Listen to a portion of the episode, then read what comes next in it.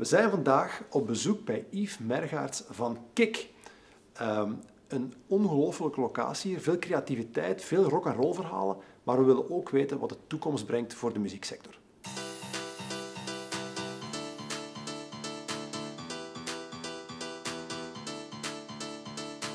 Yves, heel lang al in de muziekwereld. Hoe Ja. ben je daar ooit ingerold?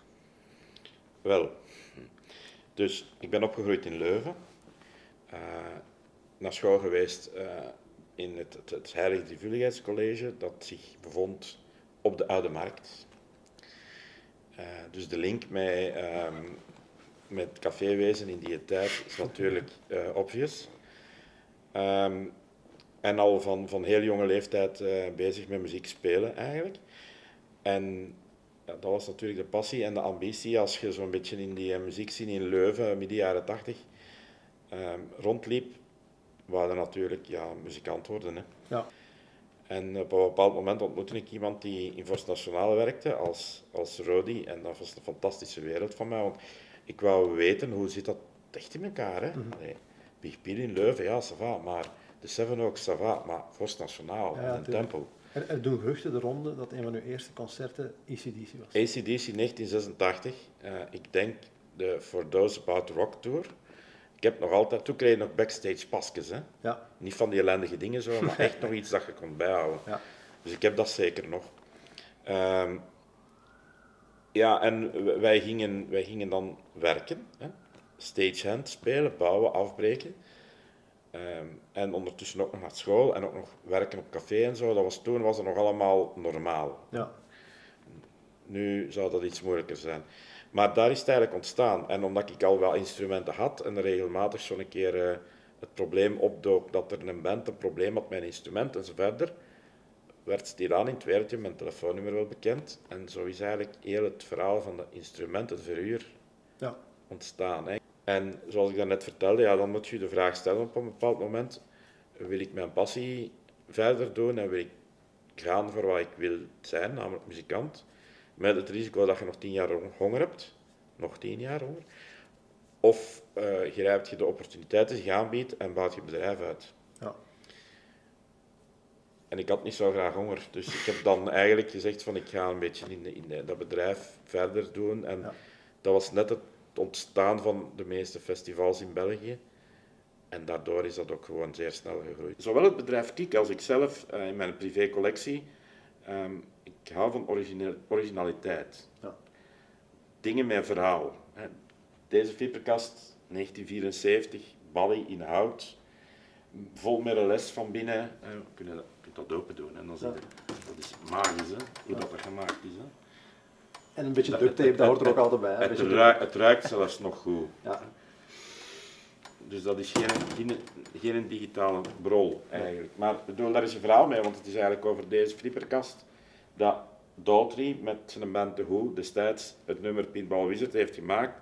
Dat de openingssong is van hun, hun LP Tommy, waar ook een musical was en zo verder. Ja. Lang geleden.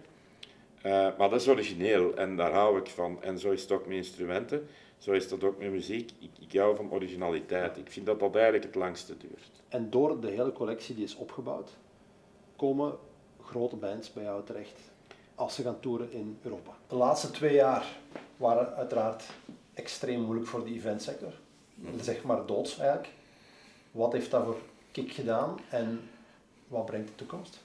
Ik heb ongeveer een jaar geleden in de podcast gezegd, mijn grootste angst is de brain drain. Wij hadden heel veel passionele mensen in onze sector, die veel meer voor passie dan wel voor het grote geld hun ding deden. Die zijn verplicht op zoek moeten gaan naar een ander ding en die hebben een ander ding gevonden en die komen nooit meer terug. Nee. Want die sector betaalde slecht, die Mhm. had slechte uren en dat was slecht geregeld. Ah, ja. En daar is iets anders voor in hun leven gekomen en die mensen krijg je niet terug. Nee, klopt. En die pakken al hun ervaring mee. En mensen en ervaring, dat is wat dat onze sector maakt. Ja. We gaan dat niet kunnen trainen, we gaan dat niet kunnen injecteren in iemand, we gaan dat niet kunnen uploaden in de mens. Dus daar zit bij mij zo'n beetje de grote angst nog altijd van, wat als ik morgen, wat als ik morgen terug hè, als productieleider een festival zoals Tomorrowland moet ineensteken. Dit jaar wou Tomorrowland een editie doen en eh, ik heb onmiddellijk gezegd, ik begin daar niet aan. Dat gaat niet lukken. Nee, dat je de mensen niet vindt. De mensen niet, de ervaring niet, de tijd niet, hm. de middelen niet, gewoon niet. We zijn hopelijk op de, in de laatste periode van corona. Hoe ziet de toekomst eruit voor Kik en voor Yves Mergaard? Ja, die een hopelijk, is een belangrijk woord. Uh, ik heb al verteld van ja, het segment van de markt waar dat Kik in, in werkte en werkt, dat is een segment van voornamelijk internationale artiesten. Die zijn nog niet terug. Nee.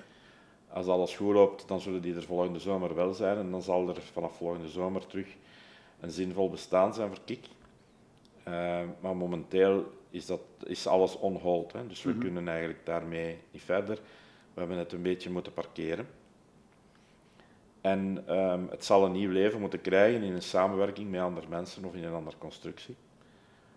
Want um, ik heb wel beslist dat ik zelf andere dingen, allee, de focus ga leggen op andere dingen. Mm Dus dit was het, een van de magazijnen waar daar alle instrumenten gestockeerd werden en zo verder. En we hebben dat dan omgebouwd tot een atelier uh, van Nicky, mijn vriendin, waar dat ik ook wel aan meewerk.